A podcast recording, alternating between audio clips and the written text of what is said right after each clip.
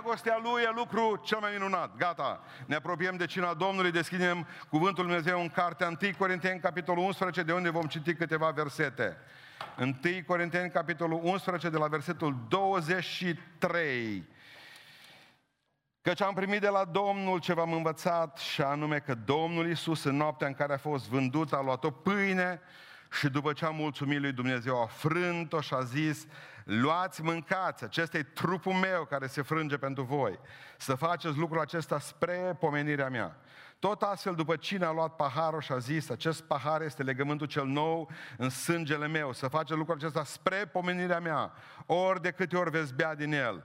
Pentru că ori de câte ori mâncați din pâinea aceasta și beți din paharul acesta, vestiți moartea Domnului până va veni El. De aceea oricine mănâncă și bea paharul Domnului în chip nevrenic va fi vinovat de trupul și sângele Domnului. Fiecare să se cerceteze, dar pe sine însuși și așa să mănânce din pâinea aceasta și să bea din paharul acesta. Căci cine mănâncă și bea, își mănâncă și bea o sânda lui însuși, dacă nu deosebește trupul Domnului. Din pricina aceasta sunt între voi mulți neputincioși și bolnavi și nu puțin dorm. Dacă ne-am judecat singuri, n-am fi judecați. Dar când suntem judecați, suntem pedepsiți de Domnul, ca să nu fim osândiți odată cu lumea. Amin. Așezați-vă.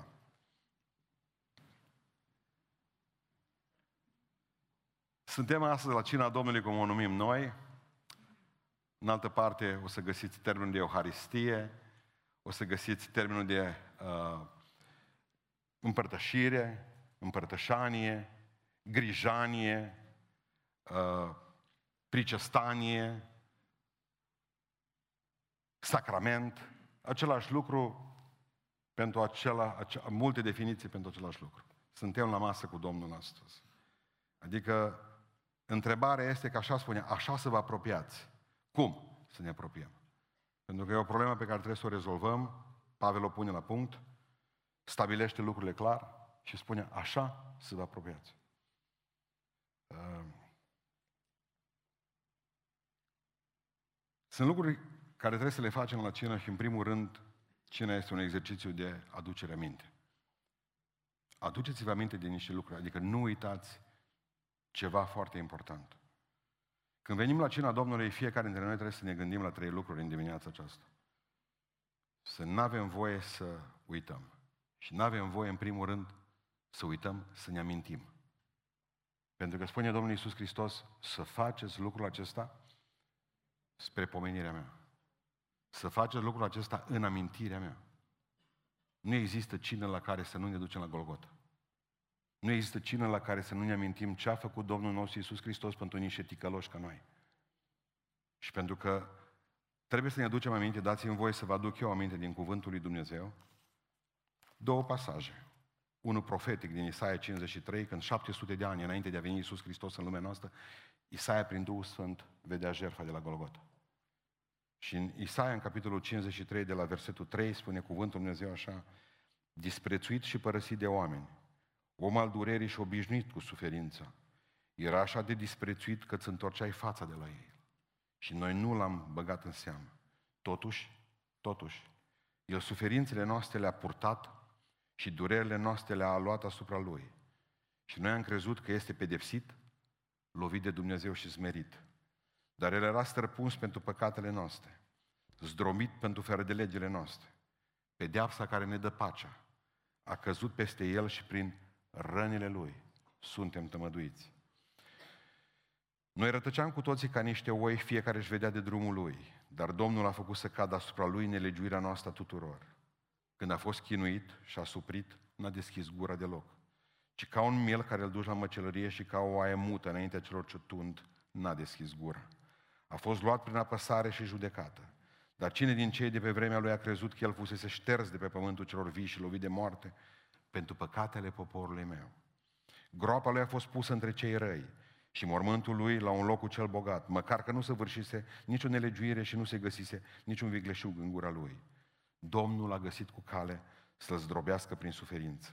Dar după ce își va da viața ca jertfă pentru păcat, va vedea o sămânță de urmaș, adică voi, va trăi multe zile și lucrarea Domnului va propăși în a lui. Al doilea pasaj este din Noul Testament, din Matei, capitolul 27, de unde citesc de la versetul 28. Spune cuvântul Lui Dumnezeu așa. Matei 27, de la versetul 28.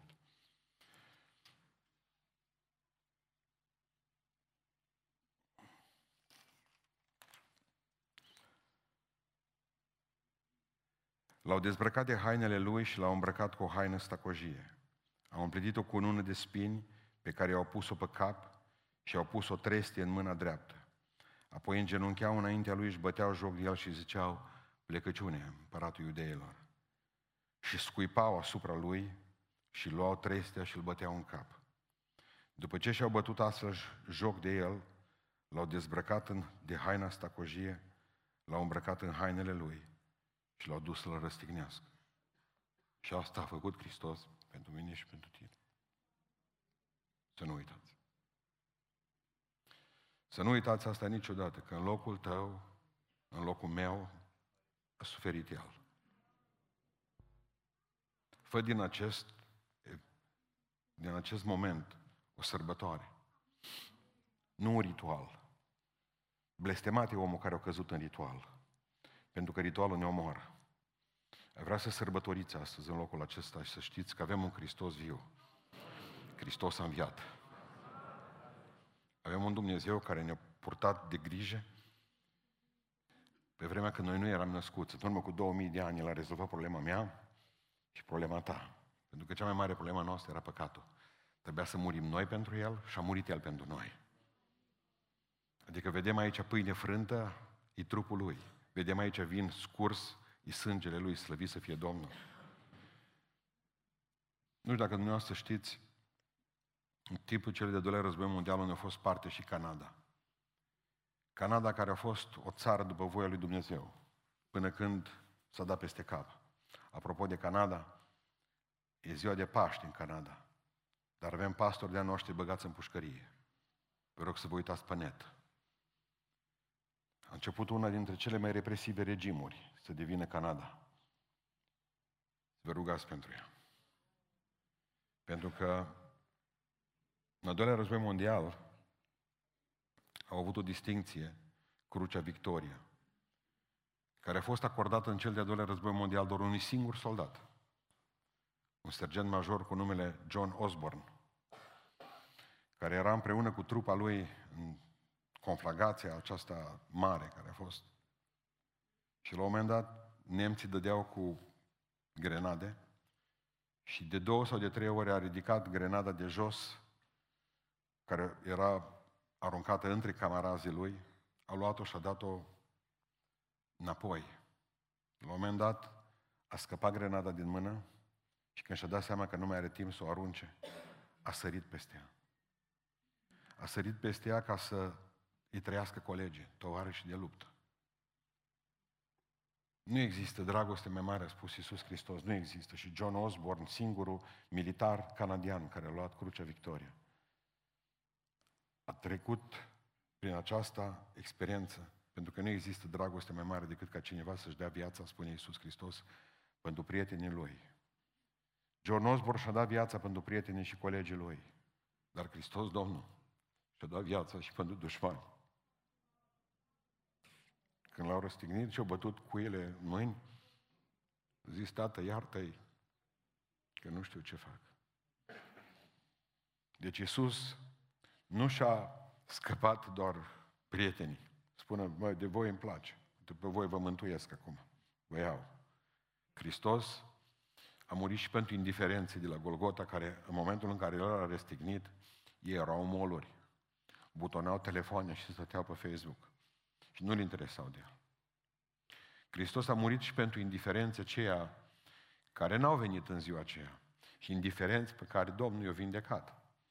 Domnul eu le-au dat pâine să mănânce. Indiferenți care au fost bolnavi de lepră și Hristos le-a curățit carnea.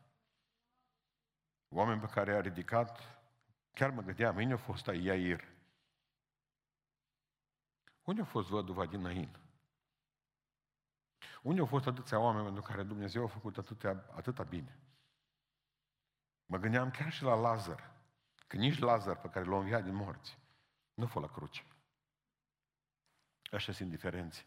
După ce Dumnezeu le face atâta bine, după ce, după ce ne hrănim cu tonele Lui de binecuvântări, nu ne interesează. Eu nu vorbesc aici de dușmani, că dușmanii sunt puțini. Jumătate din planetă. Eu vorbesc aici de indiferenți, de oameni care la Dumnezeu le-au făcut bine și ei știu asta. Hristos a dat viața pentru noi, pentru toți. Astăzi, la cina Domnului, să vă amintiți de asta, să nu uitați că Domnul ne-a făcut foarte mult bine. Că a murit pentru noi, ce Iisus Hristos, să faceți lucrul acesta spre pomenirea mea.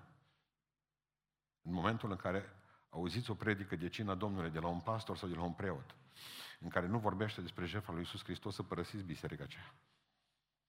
Pentru că preotul acela face un sacrilegiu. Pastorul acela comite un sacrilegiu. Pentru că nu vorbește despre jertfa Domnului nostru Iisus Hristos și a spus Iisus să faceți lucrul acesta în amintirea mea. Amintiți-vă ce am făcut pentru voi. El e prezent între noi astăzi, slăvit să fie numele. Dar trebuie să ne aducem aminte de ce a făcut pentru noi. Cina nu e numai un memorial. Cina este o, o lucrare pe care Dumnezeu vrea să o avem în mijlocul nostru știind, Doamne, pentru păcătosul care am fost eu și ticălosul care am fost tu ai murit. Îți mulțumesc pentru asta. Pentru că și noi, prin viața noastră, i-am bătut cuie Domnului nostru Iisus Hristos în mâinile Lui. Deci primul lucru care trebuie să-l faci la cină, ca să poți să te apropii bine, spune Sfântul Apostol Pavel, este să vă amintiți. Să vă amintiți. Al doilea lucru care trebuie să-l facem împreună. La cină să ne putem apropia așa cum vrea Dumnezeu de lucrul acesta. Să nu fie pentru o sânda noastră, să nu fie pentru moartea noastră, să nu fie pentru, uh, eu știu, dezastru vieții noastre. Să vă sfințiți. Și ziceți amin. Să vă amintiți primul lucru și al doilea, să vă sfințiți. Și ce spune aici? Fiecare să se cerceteze pe sine însuși. Și asta este partea procesului de sfințire. Autoevaluarea, autocercetarea. După ce ți-ai amintit de el la cruce, trebuie ca să pui oglinda pe tine. Asta spune Sfânta Scriptură. Pentru că atunci când Isaia l-a văzut pe Domnul nostru Iisus Hristos, pe Dumnezeu, de fapt, când l-a văzut în vedenie, el era în templu Isaia, se ruga, era proroc. Și când l-a văzut pe Domnul, mai maestatea lui, patron, dintr-o dată căzut la pământ și a spus, vai de mine. E, această atitudine trebuie să o ai la cină. La cină n-ai voie să zici niciodată, vai de noi. Isaia nu zice decât în momentul în care o terminat cu el. Cina este locul în care n-ai voie să zici, vai de noi. Cina este locul în care trebuie să zici împărtășania, Euharistia noastră de astăzi, este momentul în care trebuie ca să realizezi acest vai de mine. Oglinda trebuie să fie pusă pe tine, oglinda trebuie să fie pusă pe mine. Adică, în momentul în care zici, vai de mine, următorul lucru pe care trebuie să-l faci este să cer sângele lui Iisus Hristos să te curățească. Doamne, a venit înaintea ta în dimineața aceasta murdară și murdară spiritual. M-am spălat acasă, că așa stă bine pe trup. Dar pe trup mă pot spăla singură sau singur. Dar pe suflet numai tu mă poți curăți. De ce în dimineața aceasta vin cu sufletul murdar la tine? Și te rog, curățește-mă. Te rog, cercetează-mă, Doamne, pentru că eu m-am cercetat. Vezi trăirile vieții mele, vezi mintea mea, vezi sufletul meu, vezi viața mea, Doamne, și curățește-mă. Vreau ca să fiu un om liber în dimineața aceasta înaintea Ta. Nu vreau ca cel rău să pună stăpânirea asupra vieții mele. Vreau ca să fiu curat. Spune cuvântul lui Dumnezeu în Galaten 5 cu 20, am fost răstignit împreună cu Hristos, dar nu mai trăiesc eu, ci Hristos trăiește în mine. Aceasta este definiția Sfințirii, că tot mă întreabă, uh, tot mă întreabă cineva, uh, tot mă întreabă oamenii, cum e Sfințirea asta? Hristos în noi, asta e Sfințire. Hristos în noi, asta e Sfințire. Mi-aduc aminte că bătrânii noștri când ne, ne jurau, știți? Sfințească-te Dumnezeu, zicea. Există o sfințire pe care Duhul lui Dumnezeu o pune noi în fiecare, dar există un lucru care trebuie să-l facem noi în sfințirea aceasta. Autocercetarea. Așa ca medic, cum ai fi un medic și singur să te bagi în CTO. Singur să spui röntgenul pe tine și să vezi cum stau. Noi românii avem o boală, e boală națională, e spor național. Aceea de ne interesa mai tare de altul. Ei, acum nu. La cina Domnului pune o glindă pe tine și ascultă-mă, păstrează-o acolo, îți dau un sfat. Și după ce trece cina, lasă-o tot pe tine. Lasă-o tot pe tine, că îți place să te uiți în oglindă. De ce nu te uiți în oglinda spirituală cât te uiți în oglinda asta la altă? Adică lipsa examinării, autoexaminării și ce duce? La, până la urmă, la boală. Pentru că zice Domnul Iisus Hristos și Sfântul Apostol Pavel zice acest, acest lucru pentru că din pricina lipsei de voastră de autoexaminare, de aceea sunteți bolnavi mulți dintre voi. Și voi credeți că sunteți bolnavi din cauza că ați sărăcit.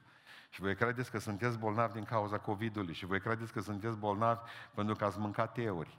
Ascultați-mă, o, pra- o parte dintre noi suntem bolnavi pentru că nu ne-am examinat cum trebuie. Din pricina aceasta, mulți dintre voi sunteți bolnavi. Și mulți s-au și dus dintre noi. Asta spune cuvântul lui Dumnezeu. Când am venit în biserica din Beiuș, eram mai puțini. Eram în jur de 30 de membri. După aceea s-am făcut 40, ne-am făcut 50 și tot am crescut. Dar aveam un singur pahar din care beream. Și frații m-au înțeles atunci, uite, când poporul se va mulți, ne va fi greu să bem din un singur pahar. Dacă regret ceva, paharul acela. Știți de ce îl regret? Am, un, am o, o chestie că îl regret. Și îl regret pentru că în momentul în care dădeam paharul acela, aveam mai mult timp pentru cercetare personală. Până ajungea paharul la tine, aveai timp să te vezi cât ești de păcătos și de păcătos. Acum, de aia vă zic, nu puneți oglinda la cină. Că nu avem timp. Că aici vine o puhoaie de păstor, un puhoi de păstor și de diacon imediat și de oameni de ordine și venim rapid și terminăm cina Domnului și parcă nu mai aveți atâta timp. De aceea vă rog în numele Lui Iisus Hristos, nu lăsați cercetarea aceasta. Nu o lăsați pe duminică dimineață, că nu-i timp. Nu-i timpul acela în care să purtăm un pahar, o cupă în locul acesta. Nu-i timp. E prea dintr-o dată. Vă rog în numele Lui Iisus Hristos, ia este timp și joia și vinerea și sâmbătă, puneți oglinda pe dumneavoastră, ca atunci când veniți aici, atunci când veniți aici, să veniți cu lecția învățată și să știți, uite, asta, mă, am limba lungă. Doamne, sfințește în limba. Ajută-mă să zic numai ce trebuie să zic, să vorbesc cu psalmi și dacă n-am psalmi să tac din gură. Dacă n-am o cântare, să tac din gură. Doamne, sfințește-mi ochii. Ochii mei nu scurați. Mâinile mele nu scurate. Gândurile mele nu scurate, Doamne. Sfințește-mi alergarea, sfințește-mi trăirea, sfințește-mă ca tată, sfințește-mă ca soț, ca soție, ca mamă, Sfințește-mă ca prunc, sfințește-mă, Tată Ceresc, curățește-mă prin sângele Tău. Vreau să fiu alt om. Oare cum îi sfințenia aceasta? Povestea, citesc acum pe Calvin și îi mulțumesc lui, lui, uh, lui prietenul meu, lui Marcel Ivan, pentru că mi-a trimis ceva din ceea ce Calvin scrisese odată. Uh, biserica, a fost un moment dat în care Biserica Catolică a fost în lipsă de bani. De fapt, că nu e biserica în lipsă de bani, da? Și ce s-au gândit? Le-a venit o idee foarte grozavă. Vindeau indulgențe pentru iertare de păcate. Până atunci le-au făcut indulgența cu iertare de păcate, au făcut numai pentru păcatele trecute. Dar pentru că era mare criză financiară, au venit cu o idee năstrușnică. O zis, pentru o sumă de bani mai bună, vă iertăm și păcatele trecute, și prezente, și ale viitoare. Păi normal că a fost bătaie pe indulgențele respective, că nici nu au avut multe, au avut vreo 50 de bucăți. Și preotul care s-a dus să le vândă pe oraș, le-a vândut la oameni acolo în sfârșit și uh, s-a umplut de bani, s-a dus în căruță, că era o căruță, trei preoți. S-a dus cu căruța și spunea Calvin că ori afară din oraș. Mă, eu așteptat unul, i-a bătut pe toți trei, i-a rupt și le-a furat uh, toți banii din căruță. Aurul ce-au avut s-au dus. L-au prins pe ăla. L-au prins. Când și-au dat seama, că l-au prins, și-au dat seama de fapt că era unul din cumpărătorii de indulgențe de la Miazăs. Cumpărase indulgența și gata, rapid, bă, ai văduvit Biserica Catolică de o grămadă de bani, gata, spânzurat. Nu puteți, ce? N-aveți cum. N-aveți cum, pentru că eu am cumpărat, uitați, aici chitanța. Eu am cumpărat nu numai iertarea păcatelor trecute și prezente, și pe alea viitoare. Și eu încă la 12 la mea, când am cumpărat indulgența, mă gândeam cum să vă bat de sară, să vă prind. Înțelegeți? Și să vă iau banii. Deci nu aveți cum. Și nu au avut, nu, nu au avut ce să-i facă. Spunea Calvin, mă, nu au avut ce să facă. Trebuie să lase liber, că deja era iertat. Cum adică mă spânzurați? N-am plătit. Ascultați-mă. Uitați-vă în ochii mei. În ochii mei cu conjunctivită. Azi noapte la ora 11, umblam după picături la farmacie. Ascultați-mă. Nu poți trăi gândindu-te de la, gândindu de la următorul păcat. Nu poți trăi. Asta nu e sfințire de viață când te gândești deja la păcatul de, de după masă. Nu poți trăi Adică vă rog frumos să vă faceți planuri de sfințire, nu planuri de păcătuire. Pentru că Biblia spune, dacă vreți să vă apropiați cum trebuie de masa aceasta, apropiați-vă amintindu-vă de jertfa lui Iisus Hristos și amintindu-vă să vă sfințiți viața, să vă curățiți viața. Viitorul nostru și cum trebuie să sune, când ne gândim acum la viitor. Doamne, ajută-mă să mă lupt mai tare împotriva păcatului. Până la sânge, Doamne, că vreau să fiu înaintea Ta un om curat. Nu numai azi de dimineață, să vreau să fiu și la miază. Și te rog, Tată, ajută să fiu și de seară, ceea ce vrei să fiu, în numele Lui Isus. Amin. Și al treilea lucru. Deci, să vă amintiți, să vă sfințiți și al treilea lucru, să vestiți.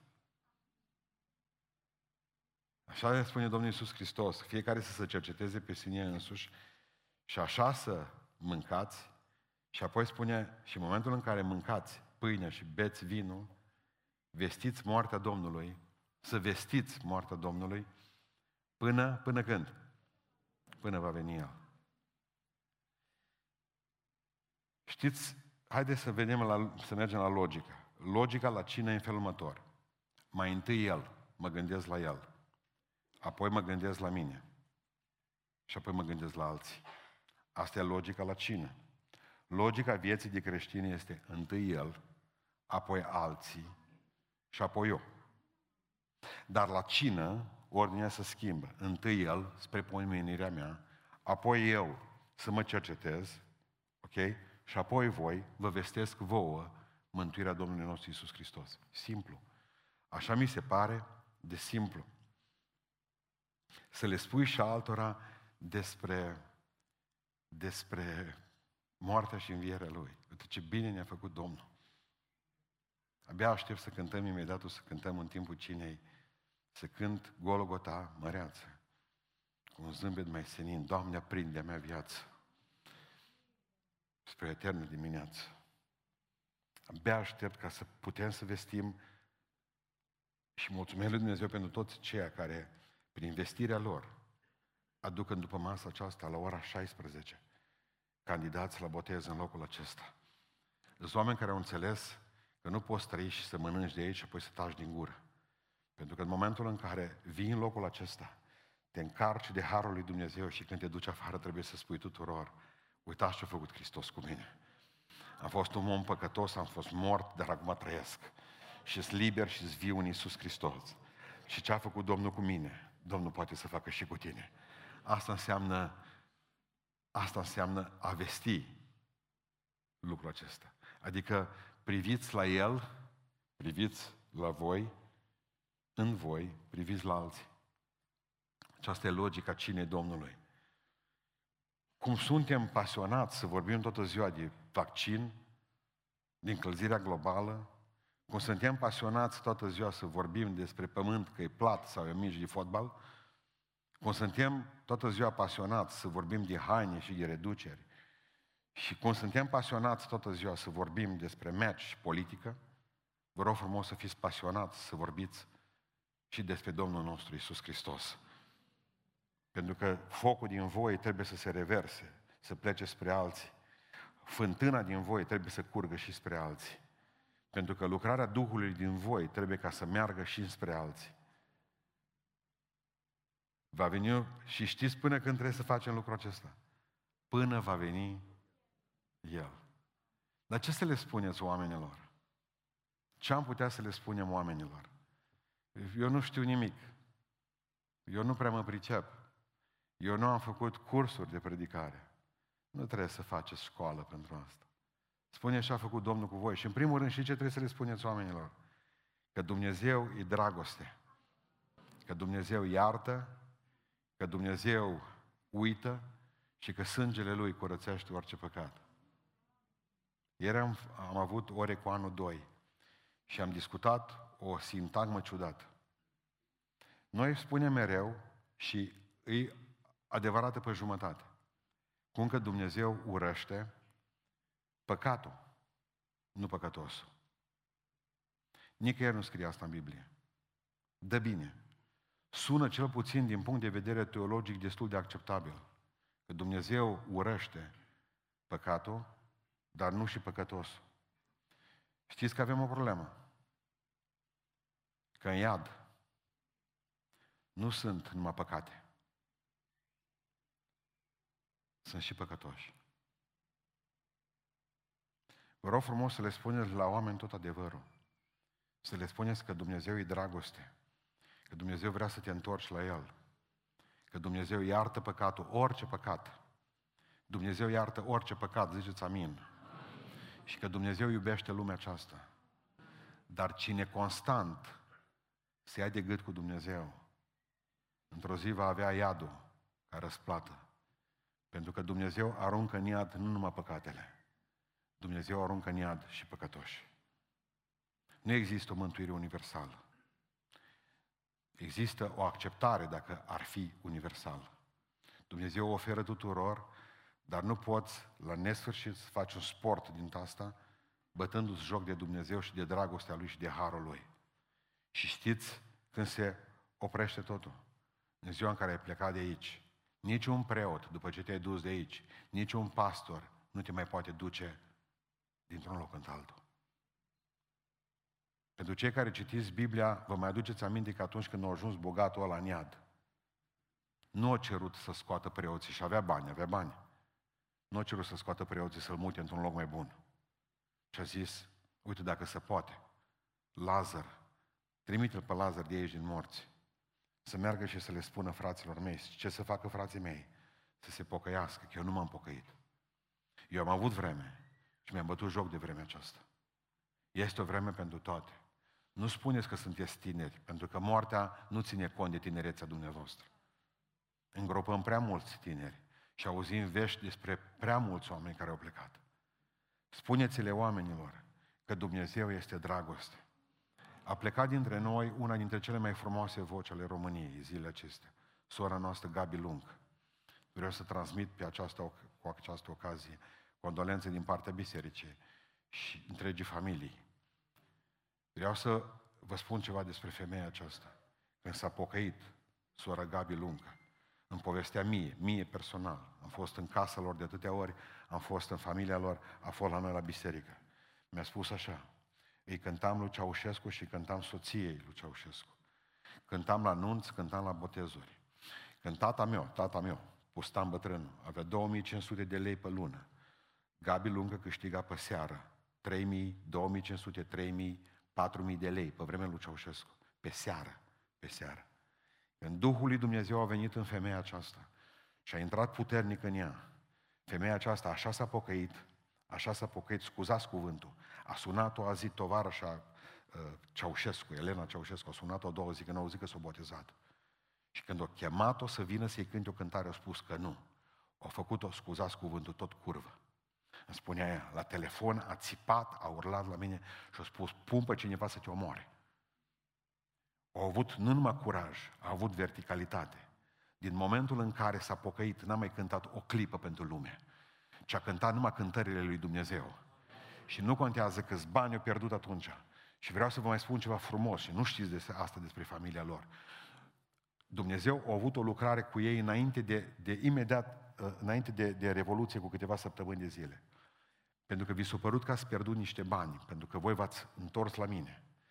Eu, Domnul, vă voi da înapoi tot ce ați pierdut. Și le-o dat înapoi tot ce a pierdut. Ce li s-a părut că a pierdut. Pentru că vă spun ceva, când vă pocăiți, nu veți pierde nimic, nu mă veți câștiga. Când veți pocăi, nu veți pierde nimic, nu mă veți câștiga, pentru că Dumnezeu nostru răsplătește pe aceia care se încred în El.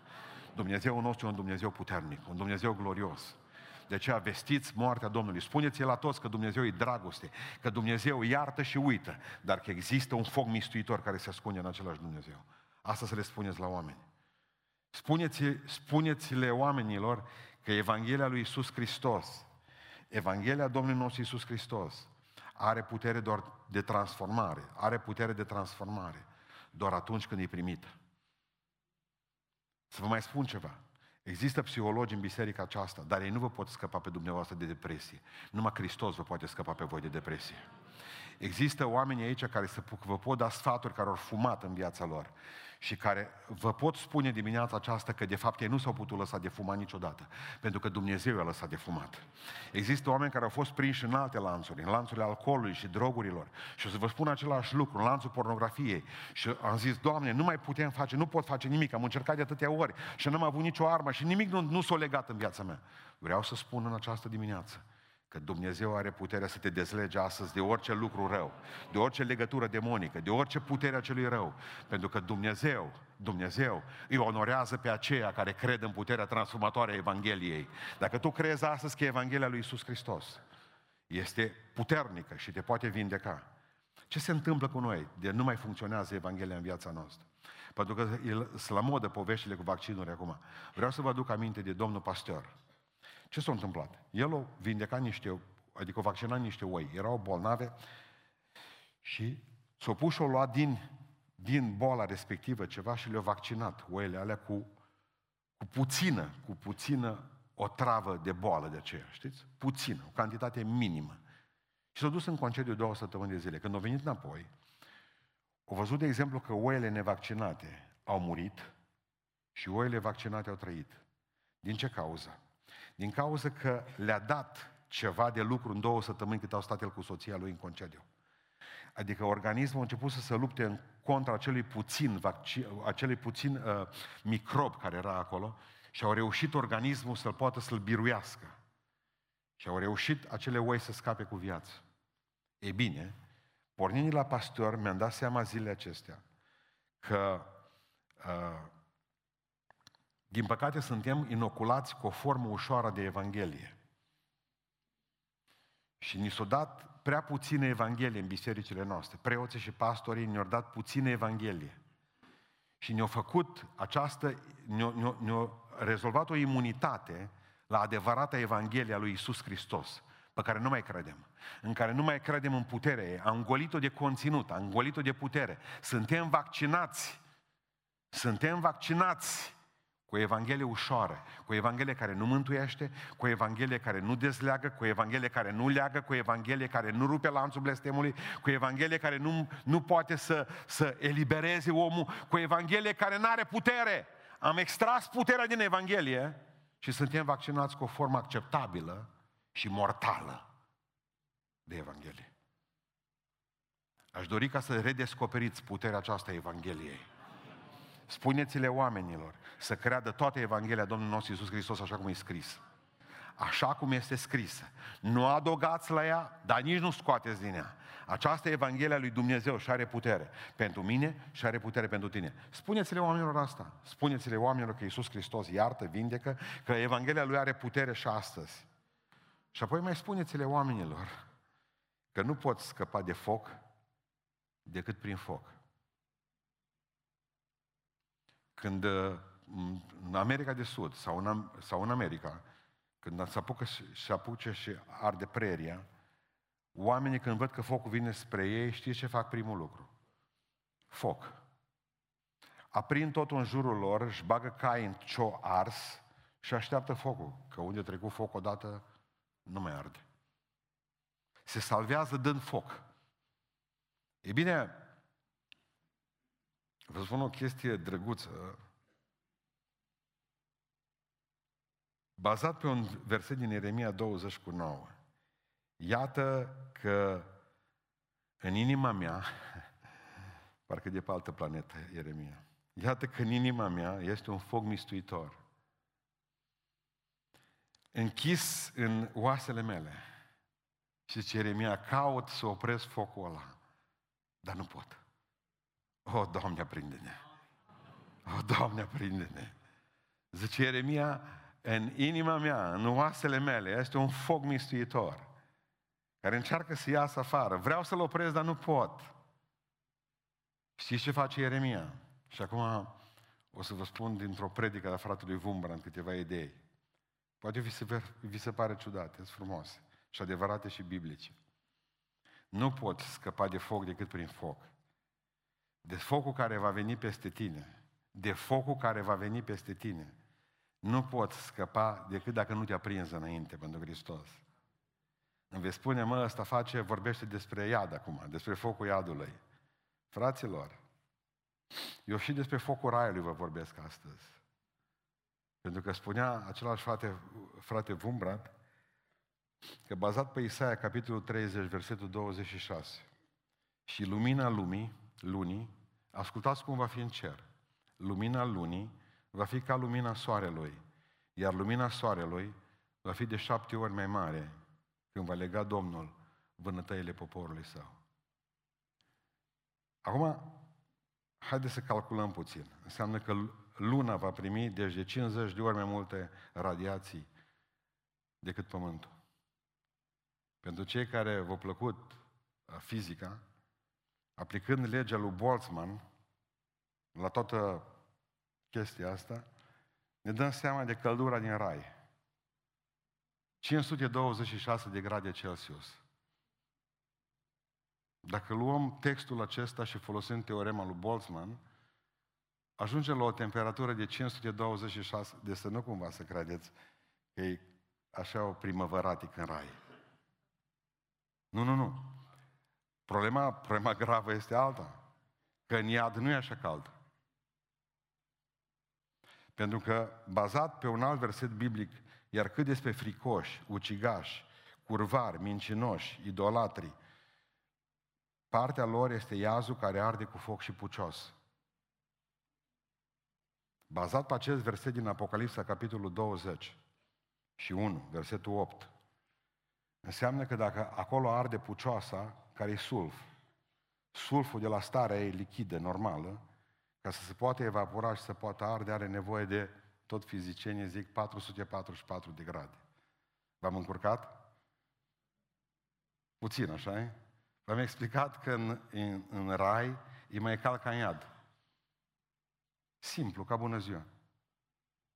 Dar atunci cum scăpăm cu asta? Cum scăpăm cu asta? Trebuie să ardem aici. Și ce spune la un moment dat în Apocalipsa Domnul nostru Iisus Hristos în unei biserici? O, dacă ai fi fierbinte, dacă ai fi în clocot, ce simplu ți-ar fi în rai. Dumneavoastră să nu cumva să credeți că raiul e un loc călduț pentru căldicei.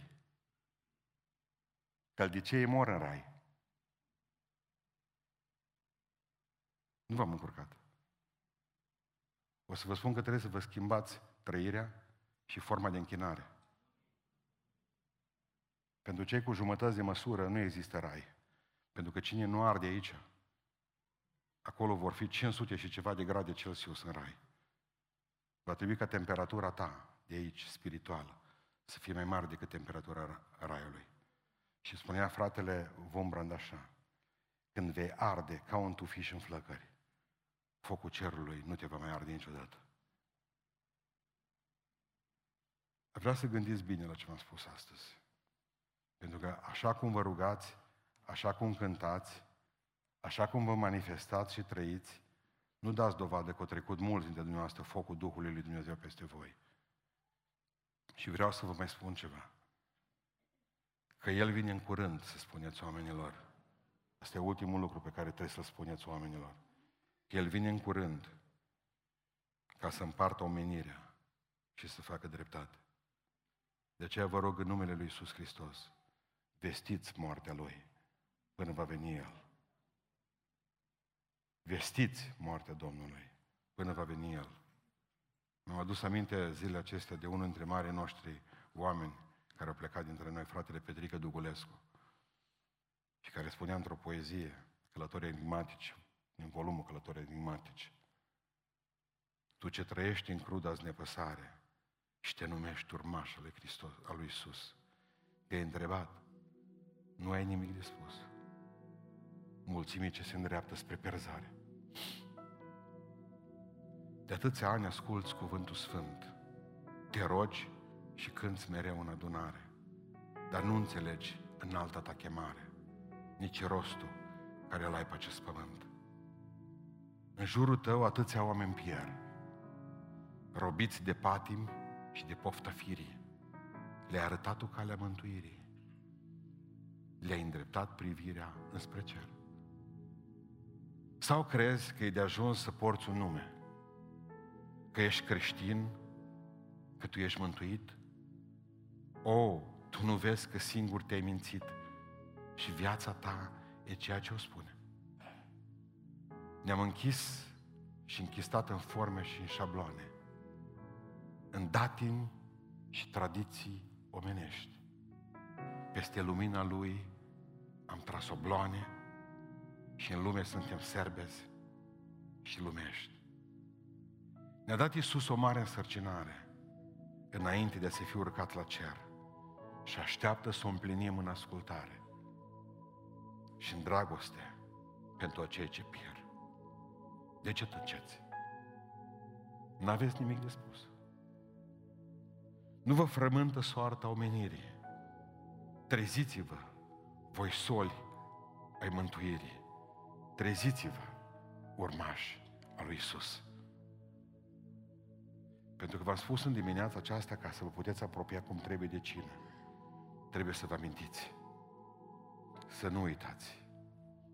Să vă amintiți de ce a făcut Hristos pentru voi. În al doilea rând, v-am spus cu foarte clar că trebuie să vă cercetați. Să vă sfințiți viața. Și apoi trebuie să vestiți ce ați văzut, ce ați trăit, pe unde ați umblat, ce ați făcut, să le spune și altora despre Isus Hristos. Așa vă puteți apropia. Așa spune Pavel că a primit de la Domnul Iisus Hristos. Și eu am privit de la Pavel ce vă spun astăzi, care a primit de la Isus și Isus a făcut cu mâna Lui aceste lucruri. Asta este. Haideți să-i rigăm în picioare.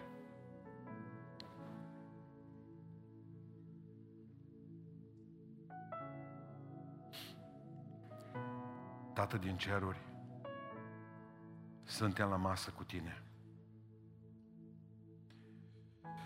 În fața poporului tău, adunat aici în biserică sau prin casele lor sau pe unde eu mai purta viața, prin parcările de tir, prin nave, la serviciu, mulți dintre ei singuri, doar cu un pahar de vin în față și cu o bucată de pâine. În casele lor, mai bogate sau mai sărace, în casele lor în care plătesc chirie, și impozite în casele lor sau în biserica ta, în casa ta. Stăm înaintea pâinii și te rugăm prin Duhul Tău cel Sfânt, aici pe masa noastră și pe mesele lor. Prefă pâinea aceasta prin Duhul Tău cel Sfânt, în trupul Tău cel Sfânt. Avem pahar de vin aici, prin Duhul Tău ce Sfânt, prefă vinul acesta în scump sângele Tău. Binecuvintează, Doamne Dumnezeule, masa noastră și binecuvintează mesele fraților noștri oriunde sunt. Și binecuvintează, Tată Ceresc, tot poporul care se va împărtăși și care nu se va împărtăși.